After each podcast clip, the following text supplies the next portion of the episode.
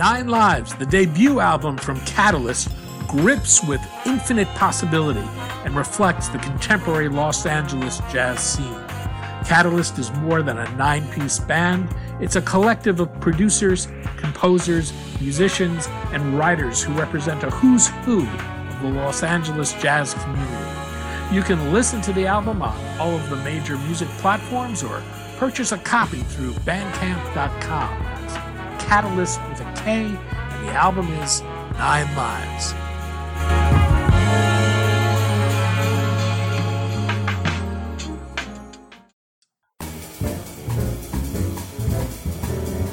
I'm Daniel Levine, and this is the Bio Report.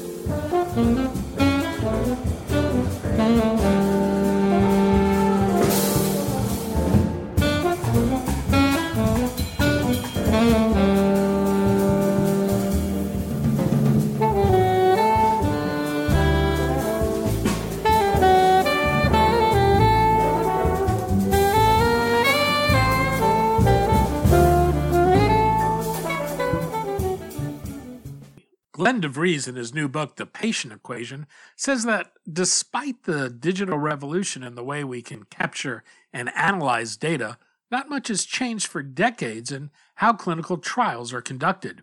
We spoke to de Vries, co founder and co CEO of the clinical trials data platform Medidata, about how clinical trials need to evolve, how technology can be used to improve patient access, and how it can capture new types of data to better answer questions about the safety and efficacy of therapies.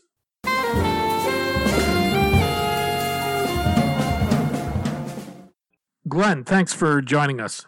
Thanks for having me, Danny. Delighted to be here. First, let me congratulate you on the publication of your new book, The Patient Equation.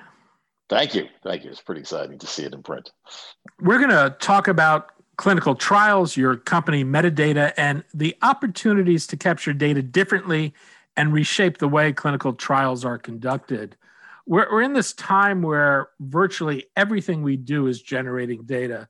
There's a, a proliferation of new means of capturing data in real time. From a healthcare perspective, what's the opportunity before us to improve health and, and particularly the diagnosis and treatment of disease? Yeah. So I, I, think that we've, and in some ways, COVID nineteen has put a, a, little magnifying glass on top of this. But we've we've practiced medicine pretty much since its inception by looking at data in very short little staccato timeframes. So you, you go to your doctor and you have your blood drawn on that particular day at that particular time. Um, you tell somebody how you are feeling that particular day at that particular time, or, or, at least try to recall how you were feeling for a period of time. But certainly wasn't something that was proactively measured. We, we, we get our genes sequenced and we find out what, what actually happened at the moment of conception in terms of setting up our genetic future. Um, yes, yes, in some diseases, obviously cancers um, is a perfect example. Your genes do mutate in individual cells, but we're, we're pretty much dealing with the same genes that we had, however old you are, 48, 48 years ago, I've, I've got today. So that is the context of thinking about what ails me, um, what is the right treatment for me. And it's these little moments in time. And I think your point about data is very well put. It's just kind of streaming around us everywhere. And whether it's the technology that's in our pocket or on our wrist or um, maybe uh, things that are biologically more feasible to do, not just from a, a you know iPhone uh, perspective, but can we start to monitor with medical grade sensors over time, or even just expand the dialogue with our doctors, so those conversations can happen anytime. I think the big difference is that we're going to start to see these continuums where we can actually see rate of change, not just these single moments as part of how we think about diagnosing disease, managing disease, making sure people are getting the right treatments. That's a giant paradigm shift um, that, uh, that, again, we've probably been waiting for literal millennia to have happened, but I think we're about to, to really live through that at scale. It's pretty exciting. You speak broadly in the book about the potential for data to transform healthcare. I wanted to focus on clinical trials specifically, but before we do that, perhaps you can explain what Medidata Solutions does and as a way for listeners to understand your visibility into this world.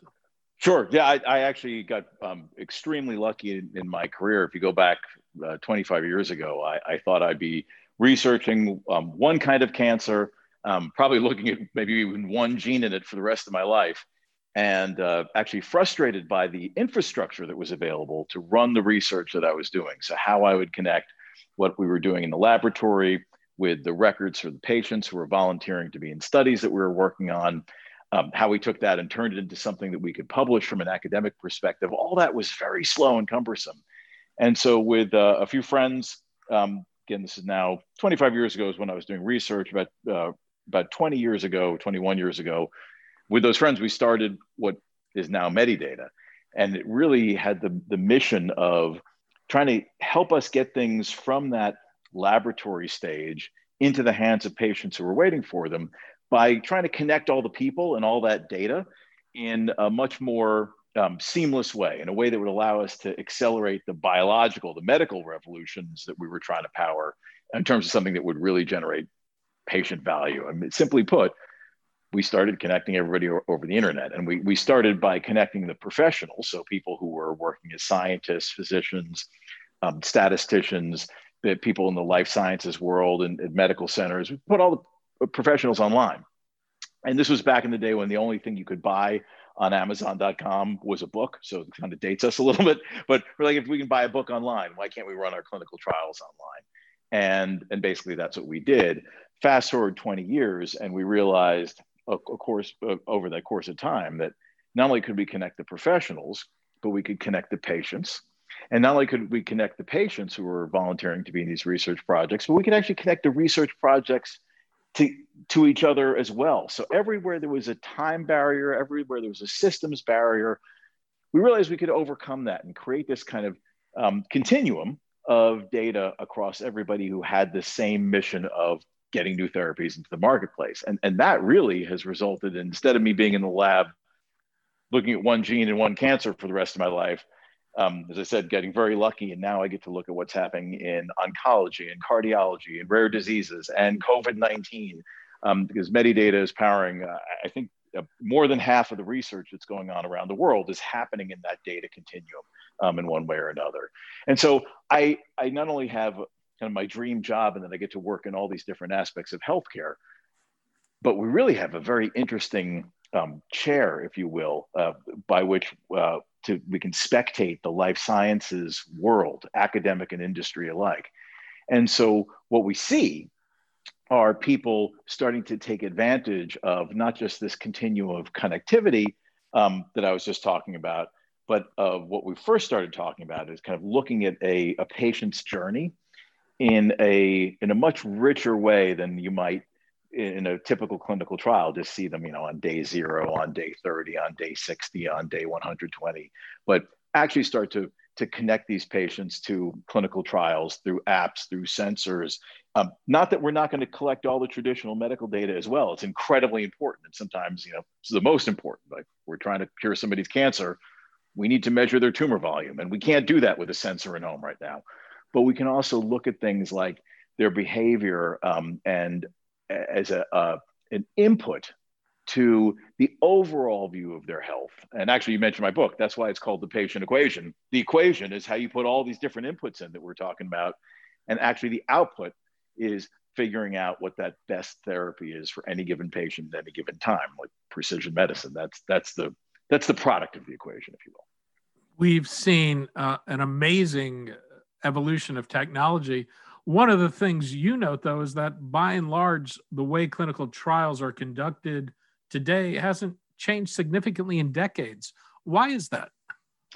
Yeah, so some of it is is for good reason. I mean, when when you're when you're working on a clinical trial for a vaccine, um, literally billions of people are going to be affected by whether or not the conclusions are correct. So you need to do things in a responsible way, um, scientifically. You need to do things ethically. You need to do things in a way that will pass the regulatory scrutiny of the, the appropriate regulatory scrutiny to make sure that safe and effective products are given to the public.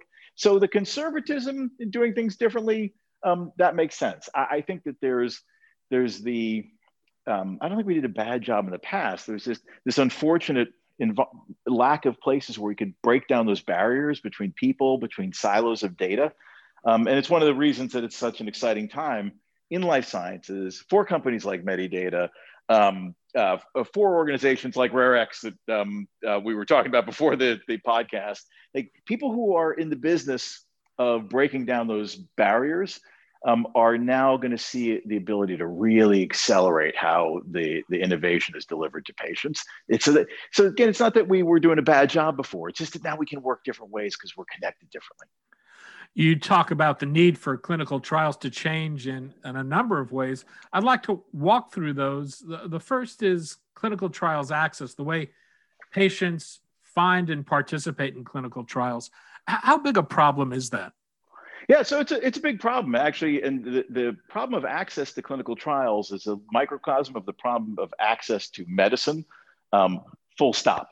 Uh, again, we're we're living through some unfortunate times where uh, I think we're seeing that so starkly because of what's happening um, in with COVID nineteen. Um, but there was just a, uh, a, publication in Nature Medicine a couple weeks ago about the travel time to healthcare facilities around the world, and you know, not everybody lives within um, walking distance, or as we have the, the luxury in here in New York of being a subway ride away from an academic medical center. We, we deal with the fact that socioeconomically, geographically, not everybody can get every possible therapy in, in, in, an equitable way. And I think those of us who are in life sciences, those of us who work in the healthcare um, continuum, we, we have um, we have an ethical obligation to try to solve that. And and frankly, most of the people who are in that kind of supply chain of healthcare have a commercial motivation to try to solve that, right? We, we the the the more we do in terms of helping people, the, the the better job we're doing. And so this idea of access really starts to me is thinking about the tools themselves. So can I give a medicine to somebody and not have them in the clinic every time I give it to them? Can I recruit patients find the patients who will benefit from my therapy, whether it's for a research project or just in life, through through a more scalable means, um, maybe through uh, the technologies that are around us everywhere, than the way I used to do it, which was just hoping that the right patient walks through the door at the right doctor um, to, to happen upon this therapeutic opportunity. We, we, we need to think differently about the tools for healthcare. And again, that, that's, that's what clinical trials are all about. The second thing you mentioned, which is somewhat related, is the way that data is measured and collected in the clinical study. Yeah, yeah. So, so again, we, we can and, and should do it in all the traditional means that we used to. We have to we have to see patients sometimes in the clinic. Um, but if you uh, if you think about what's happening in healthcare, again, this was this was a problem before, but I think everybody's realizing it more. If you if you don't go to the doctor physically, um, get your checkup, you might miss a diagnosis for a chronic disease or a life threatening condition. If you have a chronic condition and you're not actively managing it, you may not be getting the optimal outcomes. You may not be getting the highest quality of life, the, the best possible health. If you have a, a life threatening condition and you're not taking the right medicine, or you're somebody who was immunocompromised who was getting a cancer therapy and didn't want to or couldn't, shouldn't have gone to a, a medical center to get their their chemotherapy um, treatment, as an example, obviously um, you're moving in the wrong direction. You want to be moving towards cure, not getting sicker. And so, I, I think if we if we think about the the clinical trials, um, we can start to think about fixing that problem again by making sure that we're not dependent on the doctor and the patient being in the same room at the same time for every piece of the frankly scientific exercise, which is going to prove out that the way that we use these therapies um, in the broader practices around the world is actually going to work for people. Um, so again, that's something we think about very differently in the world of clinical trials today as we virtually connect people, et cetera. I imagine there's a fair bit of inertia within in the industry. There's a, a lot at stake, and it requires a big investment in time and money to validate new endpoints and convince regulators how willing are companies to do this? So th- there certainly is a lot uh, um, at stake, and there's um, there's definitely risks. But if you think about the potential rewards, um, both for the, the the companies who are investing in these ideas and for the patients that they ultimately serve, uh, I think the rewards far outweigh the risks. Uh, I'll give you a very practical example. Let, let's say you have um, uh, multiple clinical trials working on the same cancer, the same rare disease. And in that traditional model, everybody does their own independent scientific experiment. You don't have to be a life scientist to, to do this. If you've taken high school chemistry, you know that you have a control group, right? So in clinical trial A, you have the patients who are getting great new drug A, and you have the patients who are in the control group. And in clinical trial B, in the traditional way, you've got patients who are getting great new drug B and the control group. And not only does that mean that we have two control groups, um, but we actually don't really have a great way to know and even figure out in the, for each individual patient who's going to benefit more from drug A or drug B. Um, let's in this example just be optimistic and assume they both work really well. We still have this kind of um, unproductive environment. Double the number of patients required as controls who aren't getting the new stuff, and not getting as much evidence about what is really best for every individual because we had two separate experiments. You work in a digital world where you can really bring all that data together, bring all the researchers together, create a patient pool that spans both of those individual experiments. I now can have half as many patients exposed to something that was potentially harmful or ineffective, a, control that's not going to benefit them maximally. And I can start to generate new kinds of evidence. I can start to show why, maybe, or at least generate some hypotheses why, not just a population, but an individual patient might benefit more from drug A or drug B. So if you're one of the patients, I think it's obvious. I think if you're one of the drug companies involved in that example, it's obvious too. You're going to figure out how to best apply your new therapy in a precise way to patients who will benefit from it. Again, ethically, I don't think anybody's going to argue with that. Commercially, if you're a drug company, that's a great way to make more money. And so it's a very happy environment where people's kind of ethical and economic motivations can be aligned. So that's why I'm optimistic about people really behaving differently today. One of the issues that brings me to is that there is a lot of data that's held captive by companies and hospitals and universities. You, you talk about the disconnection between the pharmaceutical industry and clinical care and the need to unsilo data so patients and doctors can be better informed. How much of a mind shift is needed within industry for that? I, I, it's a big mind shift. I, I, don't want to trivialize it by any um, stretch, but I, I think you're seeing it happen. Um, and uh, frankly, I think it almost needs to happen. So, pharmaceutical companies, um, and you know, life scientists in general, even in academia, used to think about patients in big populations, right? What can we do for, for everybody who has high cholesterol? That's a lot of people. And when you start to look at things in oncology, this is certainly um, happening a lot, but you're going to see it in, I think, almost every therapeutic area. You should say, well, well, I'm not just looking at um, people who have high cholesterol. I'm looking at people with high cholesterol who have a certain uh, genetic makeup, or I'm looking at people with this cancer, but only these very specific mutations. Or maybe it's a disease that just has a small patient population to begin with. I'm working in a rare disease that there's only a thousand people around the planet every year who get diagnosed with it. The smaller and smaller populations you have, the mathematically more difficult slash impossible it becomes to do the traditional kind of research to find great care for great care options for them. So you have to start thinking differently about combining data that's in a clinical trial with data that came from practice outside of clinical trials and, and figure out how to, and it's possible, create a, a mathematically responsible, scientifically reliable environment to look at, at the, the evidence you're generating from different sources of data outside of again the, that silo of one experiment. So the industry is going to get there by necessity. And i think um, and frankly there's a lot more people who certainly i hope Medidata included in people's list of that who are making the environments possible to, to make that a reality. You also talk about the need to become open to collecting new types of data. What types of things are you thinking about and how might this change conceptions of safety efficacy or, or value yeah. So um, I, I, was uh, um, lucky enough to um, to uh, get to teach a, a class at Columbia um, with uh, Bill Carson, who um, uh, retired. He was the, the CEO of Takeda. And he, he gave me a really good analogy. Because if you look at the life sciences industry, and, and he gave it in this class, it, there's an interesting disease, there's an interesting therapeutic area, and Um, interesting meaning people see the opportunity to create patient value, right? Maybe there's a cancer, um, there's a, a target, a molecule that all of a sudden people have figured out is involved, and now we can go find drugs that target that particular molecule. Well, everybody in the industry stands up, and again, it's not just the, the commercial part of the industry, it's academia too, and tries to kind of run through the doorway of treating people with this new biological target at the same time.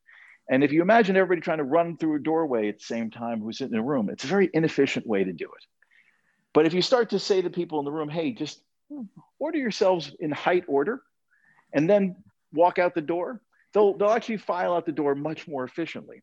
And so if we start to think about this data sharing, if we go back to my example, like, well, for, for a particular patient, is drug A or drug B better for them?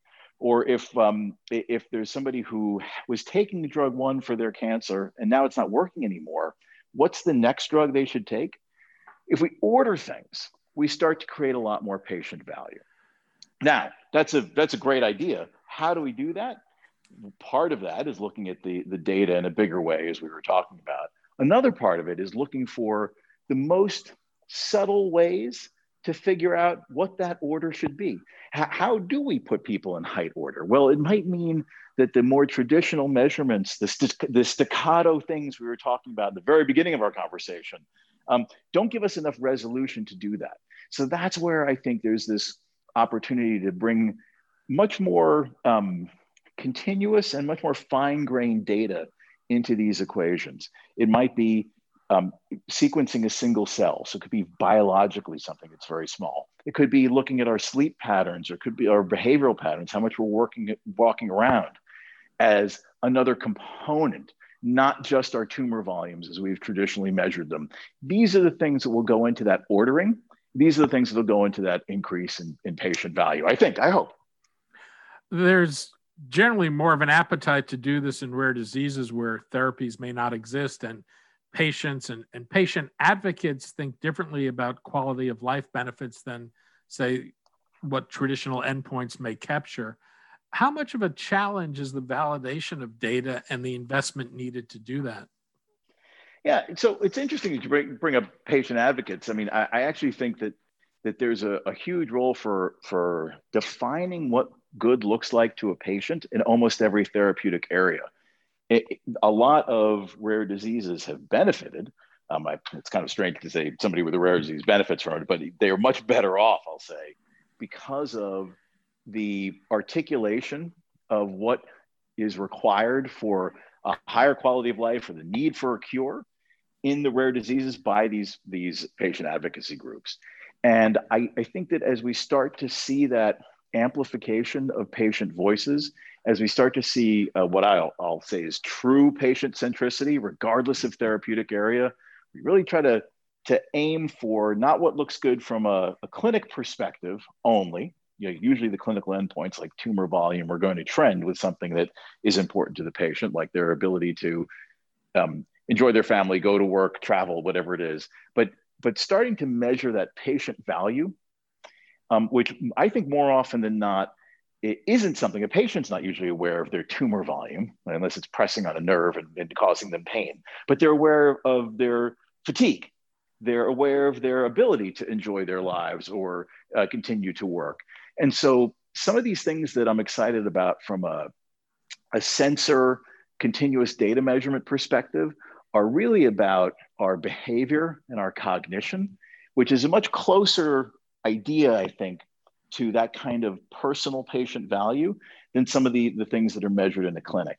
And so that's again where the these voices of patients, our ability to scientifically correlate what good looks like to a patient to a, a quantitative, objective score gets mixed in in a responsible way with the more traditional view of research and the more traditional view of medicine and and it's a win it's a win-win for everybody involved if I've got my numbers right, you've been at this for 22 years now. I'm sure in retrospect, you've witnessed enormous change, but given how quickly technology has evolved, are you frustrated or surprised by how slow the actual transformation of things takes place in the life sciences is? Yeah, so so yeah, actually, I guess including my my time as in the laboratory, it's really it's been like a quarter of a century um, that I've been at it, and and there's a lot of stuff I've been involved in, um, and been privileged enough to have people ask me to, to work with them on, which I'm I'm super proud of. I mean, it, it it's it's great, as I'm sure many people who are listening know, to work in life sciences and healthcare, and um, but yeah, sometimes it is frustrating. Um, I actually give an example in the patient equation of um, uh, a friend of mine sent me a paper uh, about a pandemic paper, um, and it was about social distancing and about how little we know about what really um, are the key predictors of who's going to suffer versus who isn't, uh, how long it's going to take for us to figure out what the long-term effects of the pandemic um, are on people's health, and and it wasn't a paper about COVID-19. It was a paper about Spanish flu that was published in Science magazine 100 years ago. And, and when I saw that, I was like, wow, we have done all this work on digital infrastructure. We've done all this work on collaboration and data sharing, and we're not dealing with a global pandemic any differently than we did in 1918. Um, so stuff like that does frustrate me. Um, but I also think of it, you know, I'm, I'm, the kind of person I have to find a silver lining sometimes. You know, at least it's a call to action that we need to think about how we would pr- more prospectively share data and think about things so we don't let something like COVID 19 happen to the scale it did um, this time, the next time we're dealing with a global pandemic. You also talk about the move to mathematical designs of clinical trials. You're, you're talking about adaptive clinical trials or so called Bayesian clinical trials. Can you explain for listeners who are not familiar with those how they work and the benefits of that approach? Yeah, it, it uh, I, I think the, the easiest way to think about them, um, let, us start with uh, an experiment with flipping coins. Um, if, if we want to figure out the percentage of time that when we flip a coin, it comes up head versus tails, kind of the way clinical trials work is we say, all right, well, let's, let's take a coin and let's flip it a hundred times. Let's not, let's then let's tally up all those flips and we'll look and see how many times it was heads versus tails.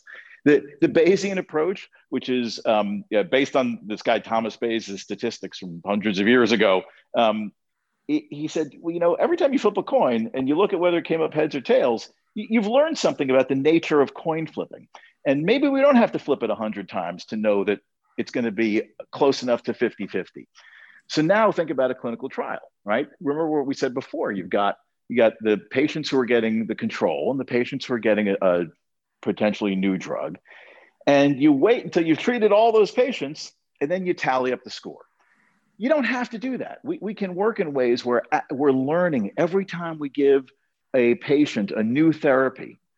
Can we take that and, and, and have a responsible, mathematically, statistically view of what we expect to happen to the next patient? What patients group themselves with what therapies?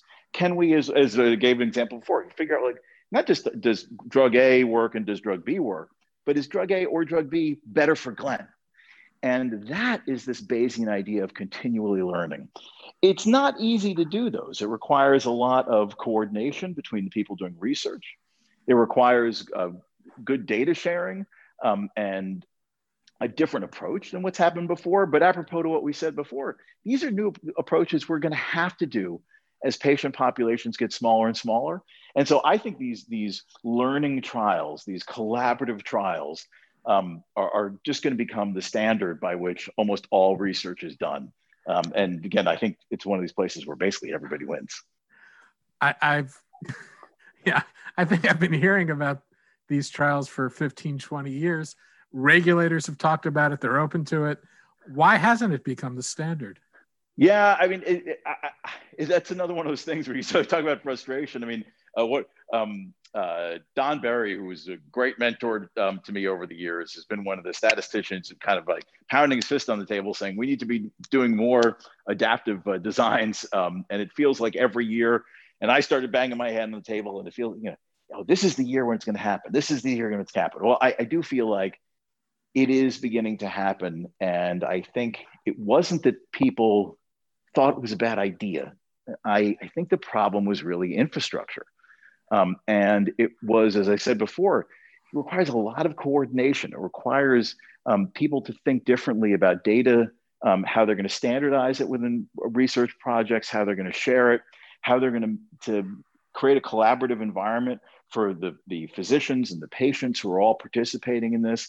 And um, it, like the Leukemia and Lymphoma Society, um, uh, you know, put together a, a study and, and they had to do all that work and there was a lot of cost. Now, again, groups like Medidata, as an example, are creating an environment where it's much easier to create that collaboration. It's much easier to work together. You don't have to worry about the data standardization because it's being done as part of the technologies that are used in a clinical research project. So I again, I don't think anybody thought it was a bad idea, but then the barrier to actually doing it was high. The barrier is getting lower and lower, and I I feel like perhaps in my optimism, but I really do feel like the barrier is getting low to the point that we're going to see more people going over that no longer mountain, but that little bump, because either the benefit is so great on the other side, or like I said before, they have to based on the populations they're trying to serve earlier in this discussion, you talked about the issue of access. We've seen openness to virtualizing clinical trials in the face of the pandemic, bringing the trial to the patient, as it were. What's the potential to harness technology to, to do that?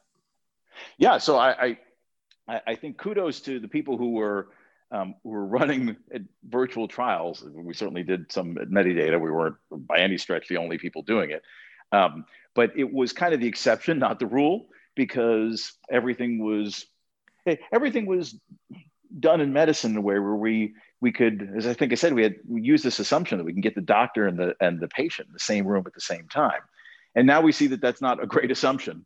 It's not a great assumption for anything. It's not a great assumption for having a meeting or having a birthday party. We're all starting to do it virtually, and so I think we're gonna. It's almost that same kind of barrier to entry before. Nobody is going to end the pandemic um, who was going to a doctor, um, who was going to a meeting um, before, who nobody's going to be on the other side of this and feel the same way about connecting through a screen. And I think that's going to create a much greater level of comfort, acceptance with this idea that medicine can be done remotely. And thankfully, there are lots of companies who have already started the work of figuring out how we can ship the drug to the patient in their home, how we can get them to go to the pharmacy across the street from them um, instead of having to travel to an academic medical center hundreds of miles away and miss work, et cetera, to, to participate in a clinical trial. And so the, the barriers now I'm talking about on the patient side um, to having this kind of more virtualized experience of healthcare are going to go down. And, and I really feel like sometimes use this analogy of tools. There are tools that are used in healthcare, right? Um, a statin is a tool. A surgical procedure is a tool, and you apply these tools as a, as a physician or as a nurse practitioner um, to patients who will benefit from them. The life sciences industry's entire job is to make better tools. That's it. Like if, if you're if you make tools that are better than the ones in the pocket, the tool belts of, of those practitioners, you're a good life sciences company. Well, if we've started to create this environment where those tools can include virtualization, can include re- remote usage more and more, we, we've not only made presumably better tools, but we've started to solve that access problem. Glen de Vries, co CEO of Medidata Solutions and author of The Patient Equation, The Precision Medicine Revolution in the Age of COVID 19 and Beyond. Glenn, thanks so much for your time today. Thanks, Danny. It was great talking to you.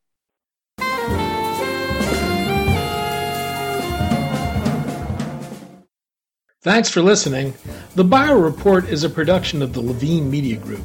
To automatically download this podcast each week, subscribe to our RSS feed or through iTunes or other podcast manager. To join our mailing list, go to levinemediagroup.com. We'd love to hear from you. If you want to drop us a line or are interested in sponsoring this podcast, send email to danny at levinemediagroup.com. Special thanks to Jonah Levine, who composed our theme music, and the Jonah Levine Collective, which performs it.